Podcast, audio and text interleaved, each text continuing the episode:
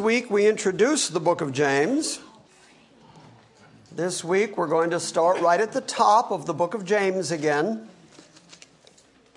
Let's talk a little bit about methodology because the methodology is going to have to change a little bit because of the way that the book of James is structured. I've had this conversation with Micah a few times that the way that I construct sermons is that I look at the passage we're going to be talking about this week and read and read and read and read it until I think I understand what the center of it is, what the central message is, what the point of the passage is. Paul is very good at constructing arguments, and the arguments are designed to lead somewhere. And I want to see where it's leading. And then I back away from that central point so that we can start in kind of a neutral place, get all your minds in the same place, and then I try to lead you to that central point so that you understand Paul's argument. Okay, none of that works with the book of James. Because the book of James, as we said last week, is more like the wisdom literature of the Old Testament. It's just a series of short, rather concise statements full of imperatives and the topic changes every couple of verses. And so it's almost impossible to say, all right, the central theme of James 1 is, uh, it's very difficult to do. Now, I have read outlines galore of the book of James where they have attempted to give central themes to each chapter, but then they end up with such broad based themes that it's not really even the central theme. James 1 is about uh, behave better. You know, it's like, oh, gee, that doesn't help at all.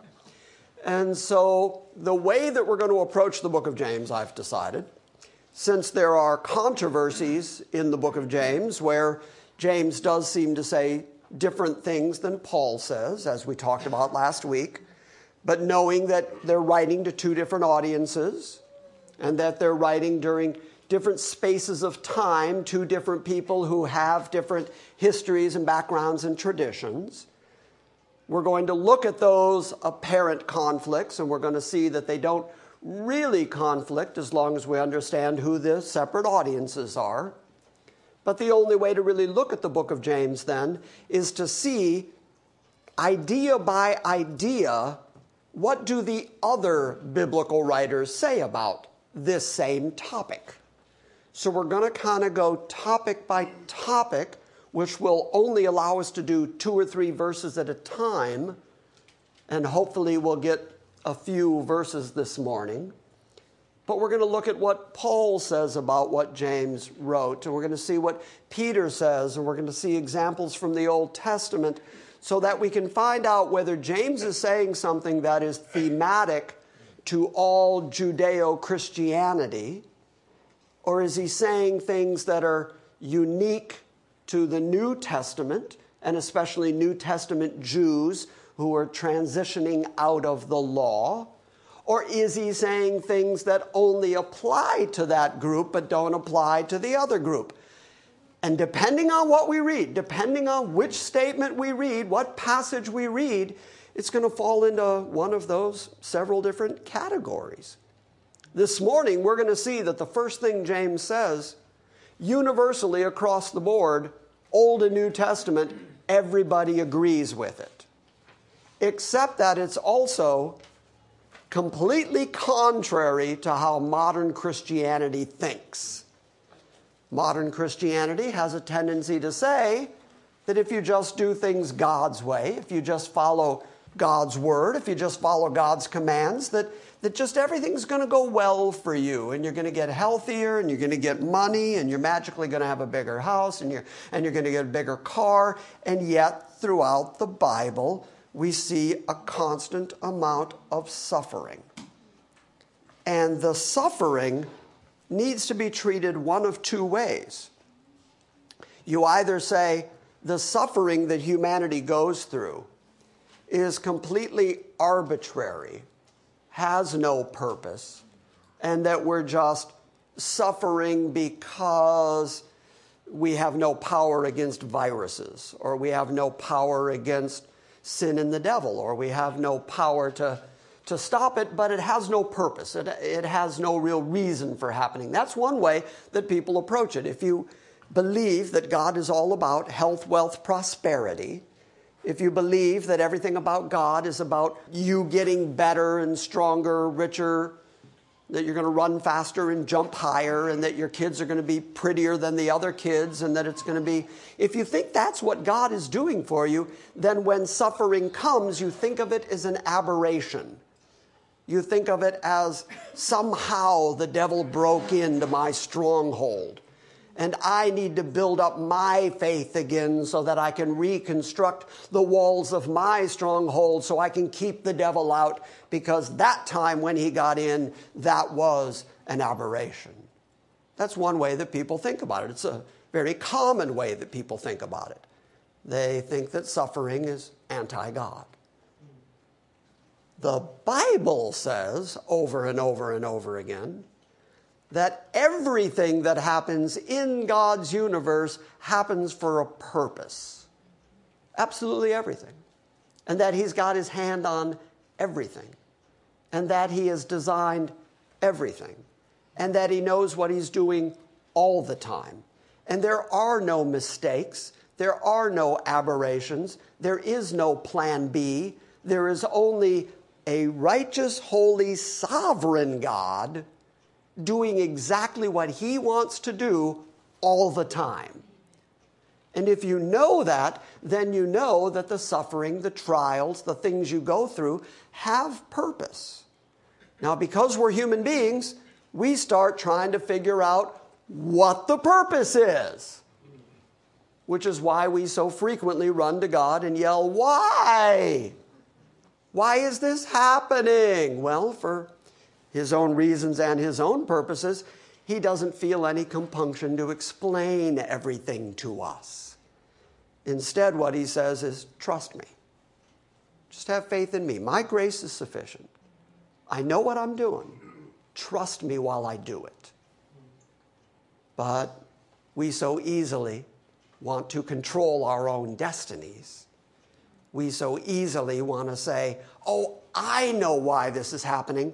Because if we can figure out the whys, it comforts us. If we know why it's happening, oh, okay, this is happening because five years ago I did something I shouldn't have done, and now this is some kind of cosmic retribution, and now this is happening to me because of what I did. Oh, okay, now I know why. Now I feel better about it because now I know why. The answer to why is because our God is on his throne and he does whatever he pleases. That's why. So James is going to start his letter by saying, Count it all joy when you go through various trials. And he says, It has a purpose the testing, the trying of your faith.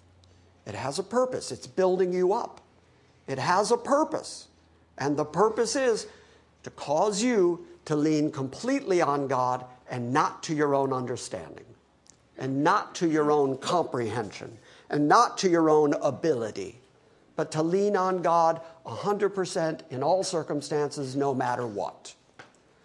Look, you know, you know for a fact that if your life was nothing but easy street all the time, easy peasy no matter what you do, I got that from Megan, easy peasy.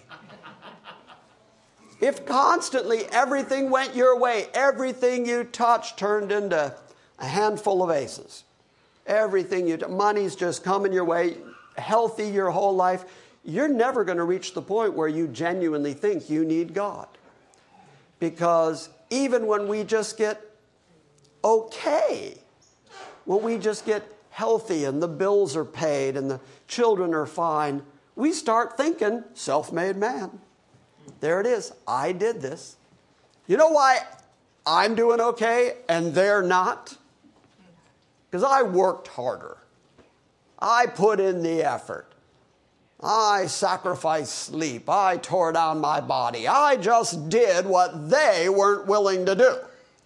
If they were willing to do it like me, then they'd have everything I have. And that's just when we're okay. If we were fine our whole lives, we would not seek God. If we didn't understand our own frailty, if we didn't understand our own sinfulness, our own mortality, then we would never see the necessity of a Savior. We wouldn't even understand what the word Savior meant because we'd think, saved from what? My life's great. I don't want to be saved. Hey, the rapture might happen. We might all go home and be in heaven. People who are doing great in this life say, No, no, I don't want that. But I'll tell you, with each trial, with each successive difficulty that I've gone through in this life, it has made the dream of going home that much sweeter. That, that should have been a bigger amen. shook my head really big. you shook your head real big? so, all right, so that's the approach. We're going to take portions and then we're going to see what else we can find in the Bible that corresponds so that we can see the similarities, so that we can see the differences, and so that ultimately we can understand where James is coming from. Thus ends the introduction. James 1 1. James, a bondservant of God and of the Lord Jesus Christ, to the 12 tribes who are dispersed abroad, greetings. Okay, there's his opening. Now, I got an email this week from somebody who said, you know, James's real name, if you look at it in the Greek, is this word right here, Jacobus. That's the actual name in the Greek language for this book. This is the Old Testament English letters of the Hebrew name Jacob, which is translated Jacob all the way through the Bible. So if you know that Jacob is Jacob, and then you come across the name Jacobos, how are you going to translate that? Well, you would think it'd be translated Jacob. And the derivation of the word James, of the name James, my name, my son's name, comes from Jacob, which means my son and I are a couple of heel catchers. and so far, I'm living up to that. So I started doing a little research. Yeah, why is that? Why, why is it called that?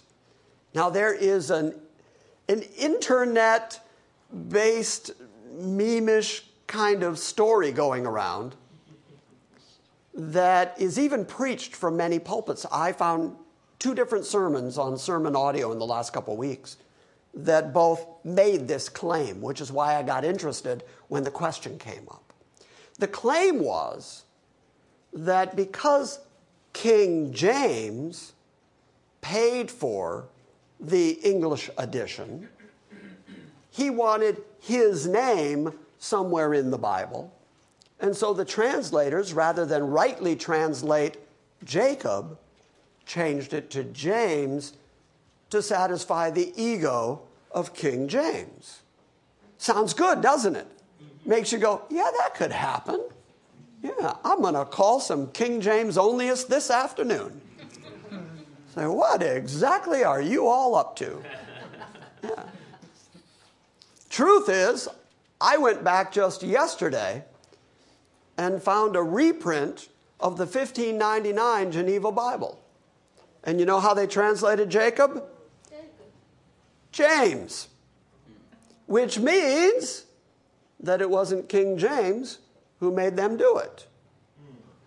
So that got me into name derivation. What happened? Well, the simple explanation is now that I've got you all interested in this topic, the simple derivation of the name is that it moved from the Greek language, Jacobos, from there into the Latin language, from there into the French language, G E M M E S was the French, pronounced James, and from there into the English language, and the I and the J cross and have that same J sound as it migrates through language.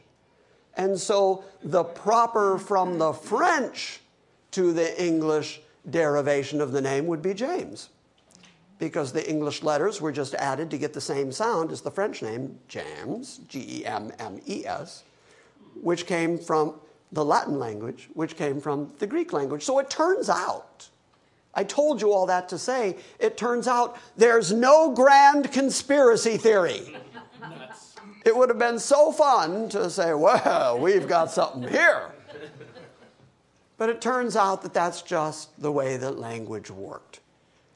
However, in the New Testament, the New Testament translators, starting all the way back to the earliest English translations, wanted to create a division or a distinction between the brother of Jesus, that James, or the son of Alphaeus, or the son of uh, Zebedee. And so they translated it James all the way across, but whenever there is a reference to the Old Testament forefather of Israel, they decided to translate the same word, Jacob, so that when we'd hear Abraham, Isaac, and Jacob, it would ring in our ears as something that we understand. Those are the forefathers, those are the progenitors of Israel. Because it would be odd for it to be Abraham, Isaac, and James. So they made the decision that it would be James when we're talking about the book of James or any of the New Testament characters, and that it would be Jacob when it was an Old Testament character so that we would understand the difference. There, did I answer that question?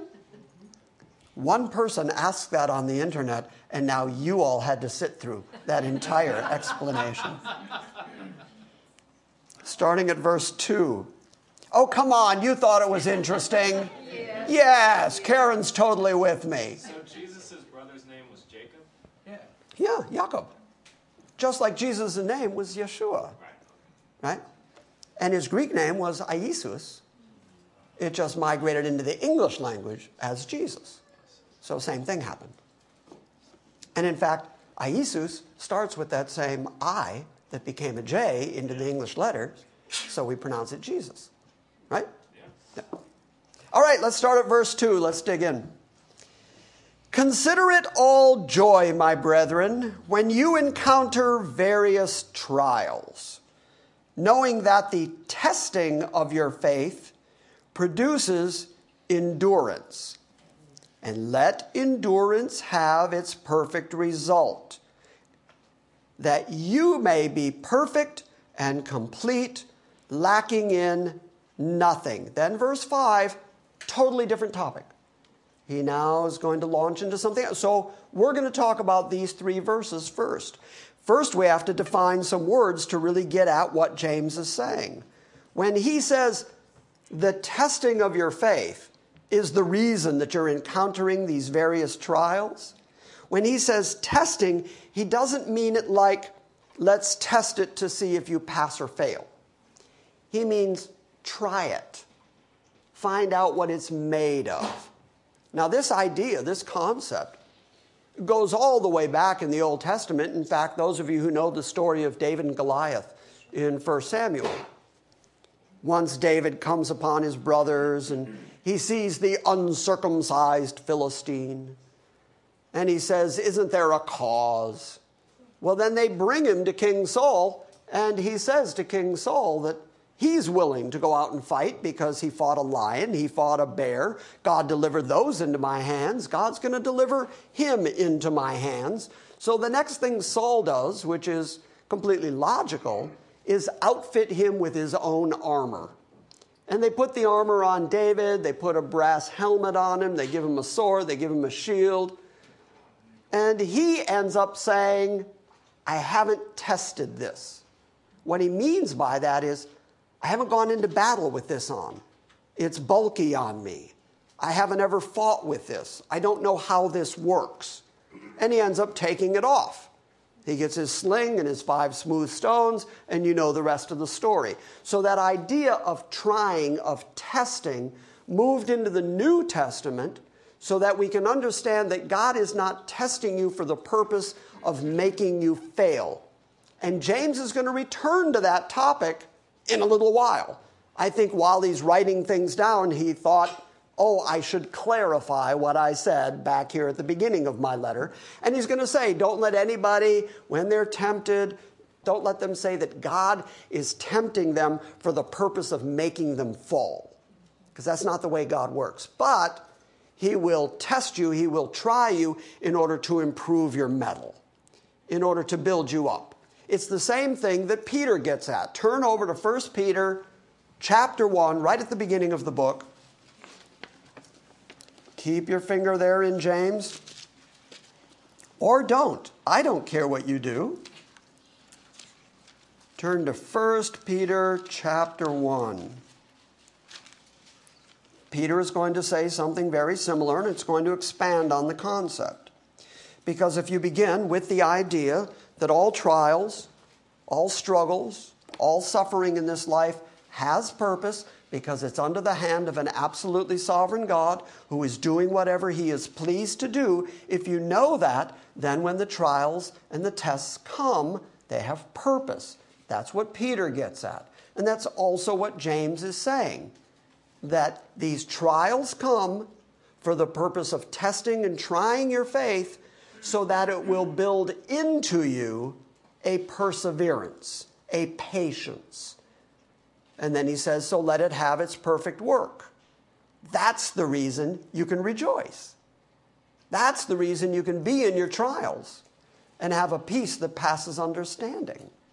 That's the reason that you can be in the midst of horrific things and still worship God, still praise God for who He is and what He's doing because all things do work together for good to those who love God, who are the called according to his purpose.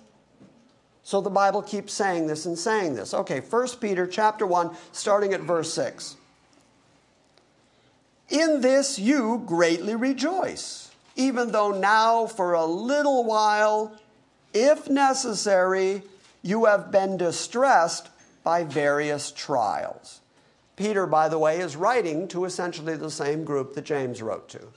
Peter tells us right at the beginning that he is writing to those who were scattered throughout Pontus, Galatia, Cappadocia, Asia, and Bithynia, who are chosen, but he refers to them as the scattered, as the diaspora, the exact same group that James is writing to. And so Peter wants to assure them in the midst of their trials, in the midst of their torments, while they're being scattered, while they're being persecuted, he wants to assure them that there's purpose for what's happening to them. So he says, if necessary, you have been distressed by various trials. Why? So that the proof of your faith, being more precious than gold, which is perishable, even though your faith is tested or tried in the fire, that faith may be found to result in praise and glory and honor at the revelation of Jesus Christ. So that's the purpose for the testing. That's the purpose for the trial is to build up your faith, your confidence that God knows what he's doing so that when Christ appears, you're able to worship and to praise and to glorify him because that is your complete deliverance from the trials and the tests you're undergoing. But if you hadn't had the tests and the trials, you wouldn't have that faith. You wouldn't be looking forward to the Savior coming back, and He would not be glorified in the process.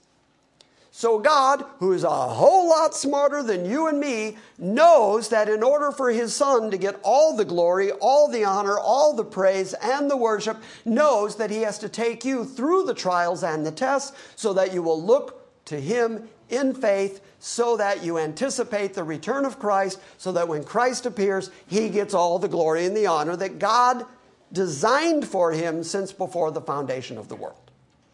Make sense? Yes. And it's, it's tough for us to think that way. I get it. It's hard. But right in the midst of your trials, right in the midst of your difficulties, it gets easier if you know that God is putting you through this for His reasons and His purpose. And the more that you long for Christ and the more that you long to go home, that's exactly why He's doing it. He's producing that in you and you're looking to Him for your deliverance, and you're looking to Him in all your faith, and you have no confidence in yourself or your own weakness or your own incapability, you're looking fully to Him. That's His design. That's why He's doing it. So the next time you're in the midst of a big struggle, a big struggle, the next time you're in the midst of gangs and gangs of physical trials and problems and everything else, realize that you are right in the middle of the great cosmic design of God that He has purposed for your life on purpose in order to get you from your self sufficiency to your need, worship, and praise of Christ and your ultimate homegoing. He's doing that on purpose. I don't like that between James and Peter, they didn't say, Well, now that you know this, I'll reduce the pain. It would be great if he said that. Once you get the lesson, we're going to dial down the pain a little bit.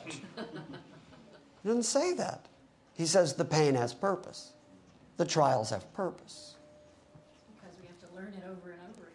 Because we have to learn it over and over again because we're all just as pig headed as I am, right? Because as soon as we get well, as soon as we get healthy, we do exactly what Israel did in the Old Testament we go back to ourselves. Soon as we're fat and happy, we're like, it's all good. I don't need God. I'm good. You were nodding way too vociferously. You were.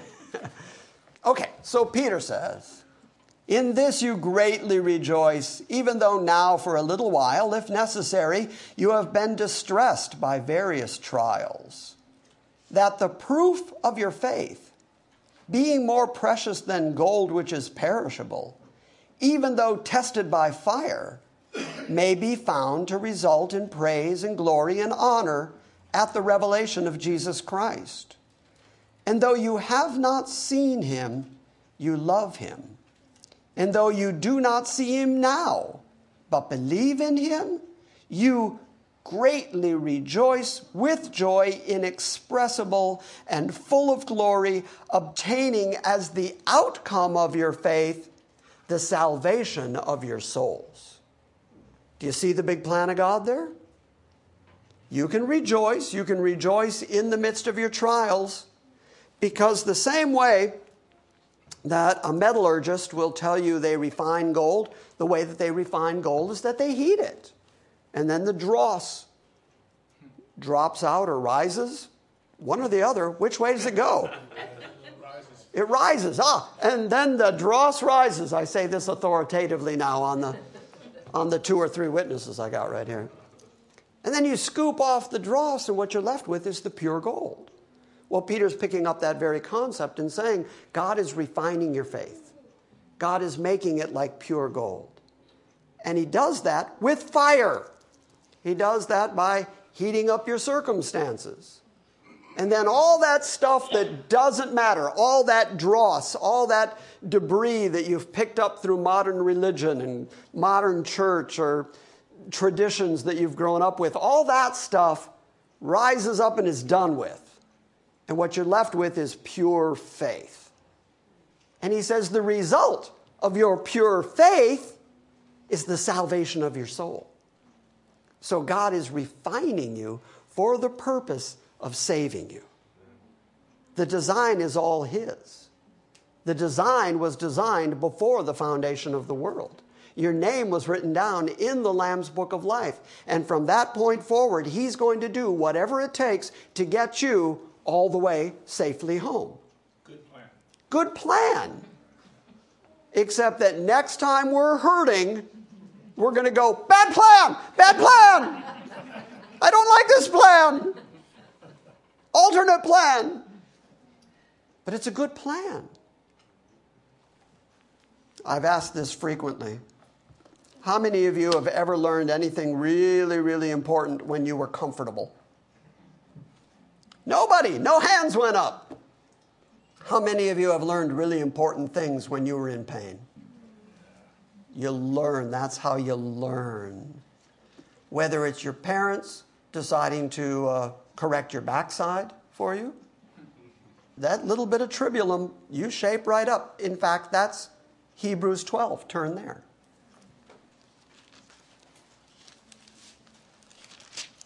Okay, so the writer of Hebrews is of what nationality?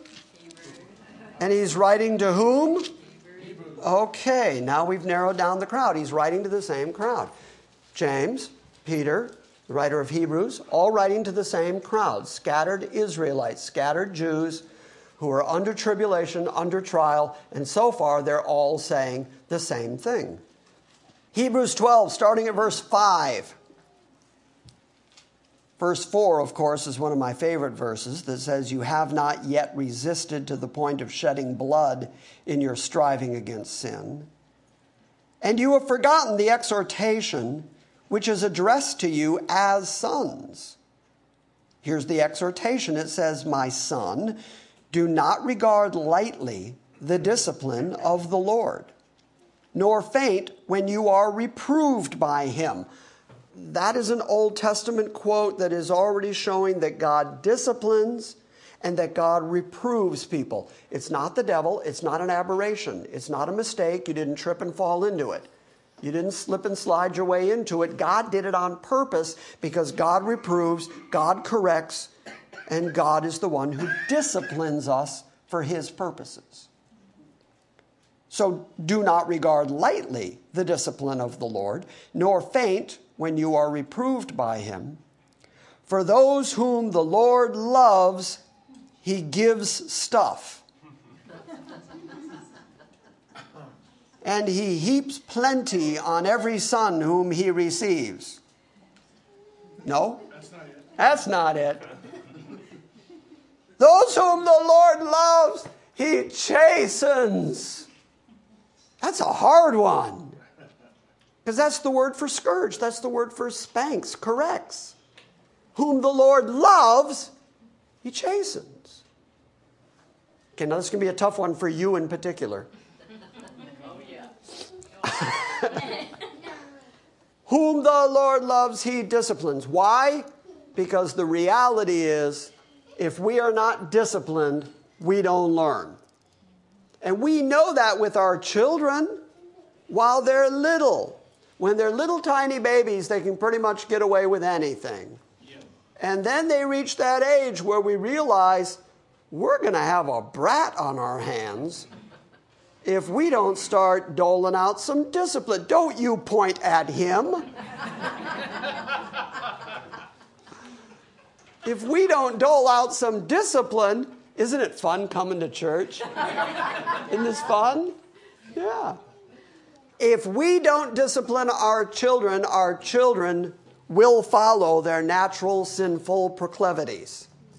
And they will rebel on us or rebel on us or rebel on us and become brats, end up in jail, and ultimately go to hell. So, in our effort to deliver them from hell and deliver them from the cops, we discipline them and teach them that when we say no, the answer is no. And if we allow something, that's up to us so that they can get the concept of the big generalized other and they can realize that there are opinions other than their own opinions and that those opinions can be imposed on their lives, mostly because we're bigger than them. And then my son became bigger than me. And now his will is imposed on my life. Anyway. My son, do not regard lightly the discipline of the Lord, nor faint when you are reproved by him. That means essentially not faint like swooning, it means don't draw back, don't faint away. When God disciplines you, don't go, well, if that's the way you're going to act, I'm not going to have you as my God anymore. I have no more confidence, I have no more faith in you, and so you faint away. But don't faint when you're reproved by him. For those whom the Lord loves, he disciplines and he scourges every son whom he receives. And he scourges every son whom he receives. Every son whom he receives. Every child, for you ladies, he receives. I saw some of you think, oh, that's good. He put that in the male gender, so I'm off scot free here. If God loves you, He's going to produce faith in you in order to save your soul. Therefore, He is going to take you through the necessary discipline so that you understand that He's in charge and you're not, so that you become dependent on Him, so that you are ultimately saved. He knows what He's doing. It is for discipline that you endure.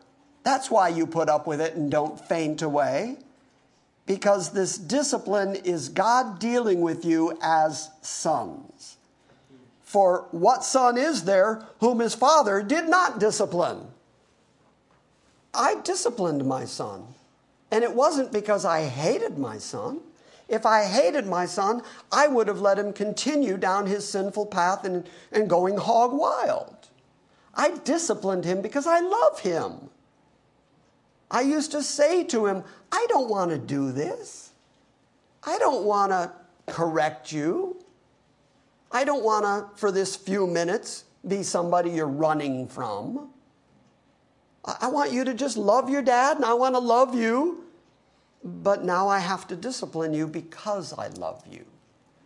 Same thing, God loves you so much that He won't leave you to yourself. He won't leave you to your own ways, but He will bring you under discipline for it is for discipline that you endure. God deals with you as sons. For what son is there whom his father does not discipline? And if you are without discipline, of which all have become partakers, then you are illegitimate children and not sons. If you're reading the King James there, it's bastard.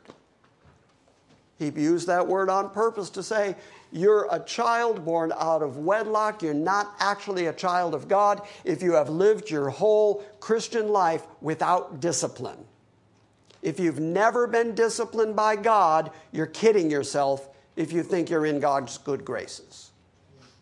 So he says, since this discipline is universal and everybody gets some, if you don't ever encounter the discipline of God, it's because God doesn't treat you as a son because you are an illegitimate child.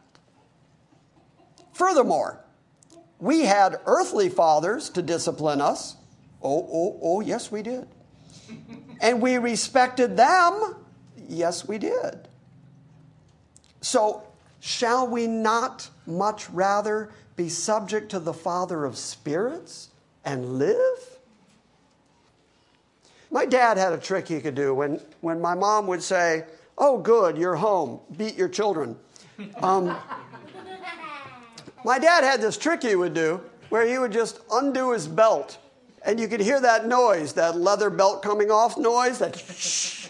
was like unsheathing a sword. I mean, it, you could hear it. You could, and oh, all five of us would scatter five different ways.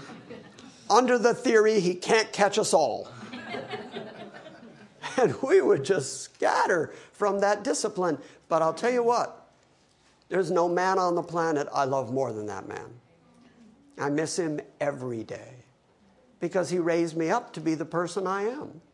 And he did it through love and discipline. And so the writer of Hebrews picks that up and says, We had earthly fathers who disciplined us, and we end up respecting them for it. How much more then ought we respect God, love God, worship God, thank God for the fact that He takes the time to discipline us? Look, I assume that God is really, really busy. He's keeping the atoms going. He's keeping the universes going. He's keeping the stars spinning. He's keeping planets from crashing into each other. He's in charge of every bird that falls from the sky and every lot that casts into the lap. He's in charge of every big thing, all the people who are dying every day, all the people that are being born every day, all the people who need to eat every day. All the he's busy. He's so busy. There's so much going on in the universe of God. He's very very busy. That's all I'm getting at. And yet he took time to spend time on me. To correct me. And he could have left me. He's got enough to do. But he took the time to correct me, to draw me, to produce faith so that my soul is ultimately saved, how much should I respect him for the discipline he's taken me through? You get it? All right, so the writer of Hebrews goes on and says, verse 11, no, verse 10, those fathers, they disciplined us for a short time as seemed best to them. But he, God, disciplines us for our own good in other words, he's saying, Your dad used to spank you just so you'd be quiet for his good. God doesn't discipline that way. He's not disciplining for his good. It doesn't improve him. It doesn't make him any holier. It doesn't make him any better. His throne doesn't rise a few inches. Nothing is improved in God when he disciplines us. He disciplines us for our good. They disciplined us for a short time as seemed best to them. But He disciplines us for our good that we may share His holiness. Now, all discipline for the moment seems not to be joyful, but sorrowful. Yet, to those who have been trained by it, notice that? To those who have been trained by the discipline, to those people, afterwards it yields the peaceable fruit of righteousness. Okay, God knows what He's doing. He's producing righteousness in His people, He's producing faith in His people, and He's using discipline as the means to do it. And He knows what He's doing. Turn to Romans 1. No, turn to Romans 5. So far, we have looked at 1 Peter, we have looked at Hebrews, we have looked at James, and all of them were writing to the same essential audience. And so it's not surprising that they would have the same take on the trials and the tribulations that the diaspora, that the scattered believing Jews were going through. But now Paul's going to pick it up and import it into his letter to Gentiles in Rome, Jews and Gentiles in Rome. But to a Gentile audience now, he's going to say the same essential thing, which means this is a principle that is universal across the board. Doesn't matter if you're Jew, doesn't matter if you're Gentile. What matters is God, who loves people, disciplines those people for the purpose of building up their faith so that those people end up right where He predestined they would be. Does that make sense? So I think we can say, once we read through Romans 5 here and see what Paul has said about it, I think we can safely say this is a universal Judeo Christian rule. This is how God is, this is how God acts. Have you ever known somebody for so long, been with somebody for so long, that when they do things that would be otherwise embarrassing, you just say, ah, that's what he's like. That's how he is. It's just what he does. There was way too many people grinning, some rather sheepishly, because you all thought of somebody right now and you thought of what it is they do. That you would rather they don't, but you go, ah, it's the way they are. It's just how they are. Okay, this is just how God is. This is what he's like. Across the board, this is how he deals with those that he loves. And if you know that, then when you're in the midst of the trial and the discipline, you can have all joy because you know that He is disciplining you for His purposes, for His glory, and for your ultimate good.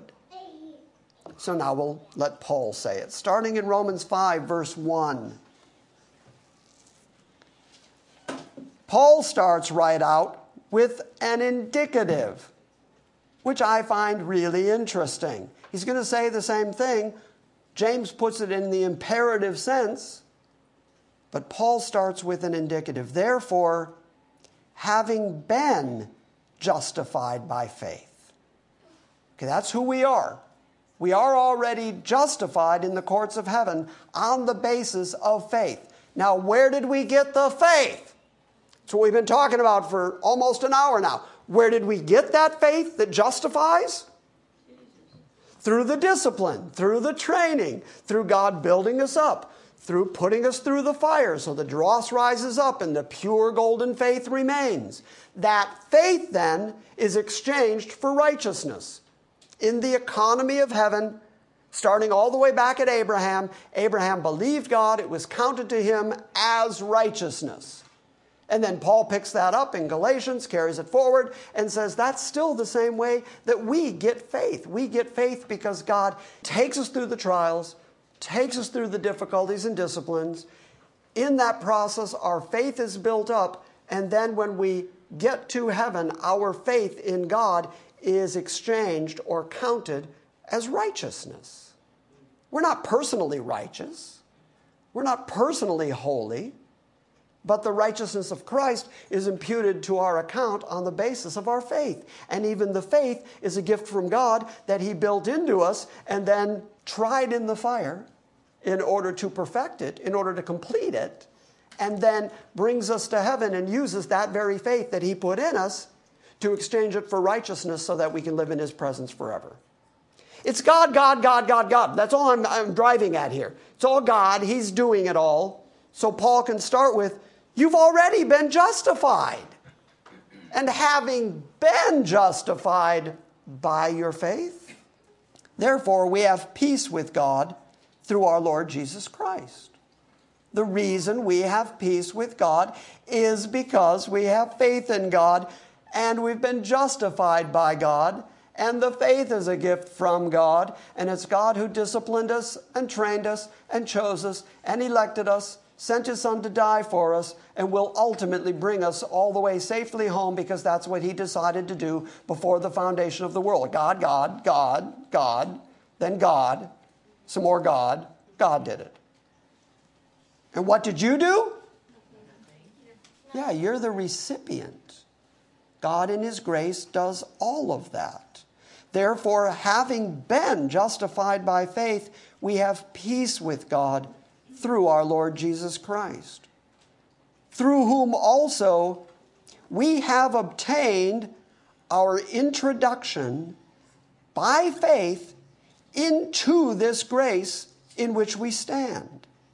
So it is through the Lord Jesus Christ it is through him that we have obtained grace. And our introduction into that grace is because of the faith that God has built into us. And so, as God disciplines us, brings us along in the faith, that brings us along to the grace of God, whereby we're justified, whereby we're saved, and it's all done through Jesus Christ. And therefore, we exult in hope of the glory of God. How can you not be hopeful after all that? You should walk out of here this morning the most hopeful people in Smyrna. You should walk out of here knowing, wow, wow, God did all that. And He did all that for me. And He's disciplining me, and He's training me, and He's bringing me along in faith, and He's given me this abundance of grace. And I trust him because he chose me and implanted that faith in me. He's training me up in that faith so that my soul will ultimately be saved. Yeah, we should have hope. By the way, that word hope, I have to point it out frequently. That is the Greek word elpis. It's not our word like, oh, my fingers are crossed. I hope it happens. On Christmas morning, I hope I get a bike. On Christmas morning, I do not hope I get a bike. Okay, get that out of your heads immediately. But it's not that kind of hope. Elpis, the P-I-S, is the same root as faith, pistis. And what it means is a confident looking forward to what you know is coming. We know that Christ is coming back. We know we're going to live in glory. We know we're going to see the glory of God. And therefore, we hope, we look forward to what we know is still coming, and we anticipate it. And we exult in that hope of the glory of God. And not only that, not only do we exult in the faith and the grace and the justification, but not only that, but we also exult in our tribulations. See that? Now, I can understand exulting in hope. I get it. Faith, I've tried, I've labored, I've tried to explain how grand it is that God would give us that faith and then build up that faith in us to exchange for righteousness so that we're ultimately justified because of everything God did. I get it. Hope. Lots of hope. Chosen before the foundation of the world, elected by God. Hope. Death of Christ ultimately redeeming us. Perfect Savior. I got it. Hope. I'm exulting in all of that. I'm looking forward to all of that. I celebrate all of that. That's where my hope and exaltation is. All of that. And then Paul says, exult in your tribulations. Now, you can't do that if you don't know that your tribulations have purpose. If your tribulations are purposeless, you cannot exult in them. Because you're going to go, What's this about? Why am I going through this? But if you know the purpose, if you understand what God is doing, you can exult in your tribulations because that's proof positive that you are a child of God. And He's training you and instructing you because He loves you. Not only this, but we also exult in our tribulations, knowing that tribulation brings about perseverance. Okay, perseverance, patience, the willingness to get through it, the willingness to endure it, to just go through it because God is with me, God knows what He's doing. There's a quote that's often attributed to John Calvin where when he was on his deathbed, he had these horrible headaches. He said, God is crushing me, but I take comfort in the knowledge that it's God that's crushing me. Okay, that's the attitude I'm talking about. Because the trials and the tribulations you go through produce in you a triedness, a perseverance. Verse 4 and that perseverance creates proven character.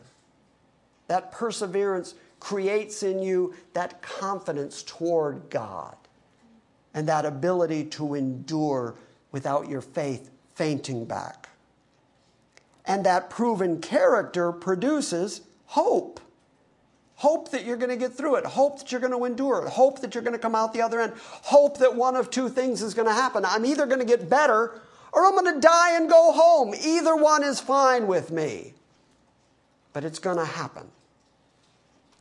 And that hope that is produced in you through all that the King James says, maketh not ashamed. The NASB says, hope does not disappoint. Why? Because the love of God has been poured out within our hearts through the Holy Spirit who was given to us. Okay, that's all purpose, purpose, purpose. This is why these things are happening. This all has reason. It's all part of God's economy. Go back to the book of James. Now we can understand, I think, in the big picture, James saying, Consider it all joy, my brethren, when you encounter various trials, knowing that this testing, this trying of your faith produces endurance. That's the same thing Paul said. It produces patience, it produces perseverance, it produces the ability to get through it. Knowing that the testing of your faith produces endurance. So, what do you do? Let that endurance have its perfect result what is the perfect result of the endurance? Faith. You end up having faith. You end up knowing that God's with you. You end up giving up on yourself. You end up taking sides with God against yourself. You end up saying, God is going to have to get me through this, or I'm not getting through this. God is all my hope. God is my salvation. God is my redemption. And you're only going to learn that through persevering through the trials. So let that testing of your faith and that endurance have its perfect result so that you can be complete, so that you can be filled up, so that you can be lacking nothing. That's the purpose for the trials. Get it? Yes. Because I feel like I've used a whole lot of words this morning to say something I can say real simply, which is God knows what He's doing, and He's in charge, and He's bigger than you. And even if you don't like the way He's doing it, He's going to do it anyway.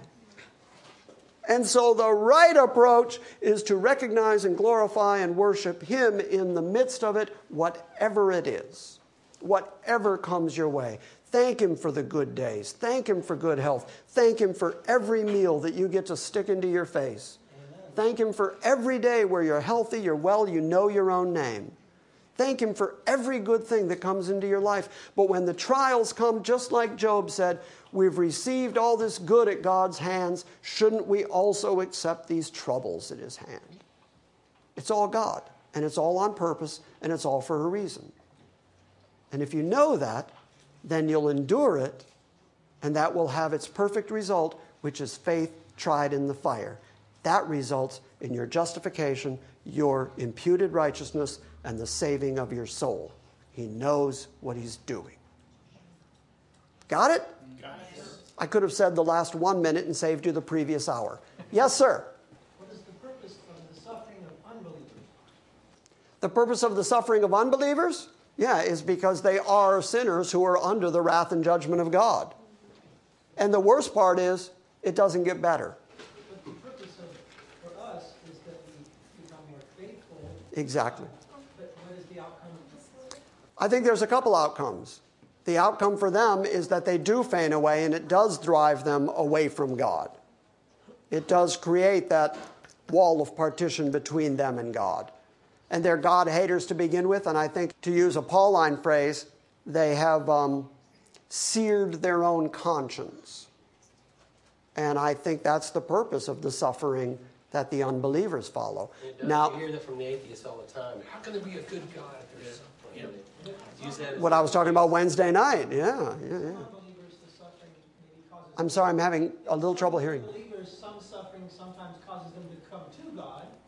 Yes, absolutely. Because God knows what He's doing. That's why I keep going back to that. If an unbeliever turns toward God because of the things they've suffered, God knows that. That's why He's doing it.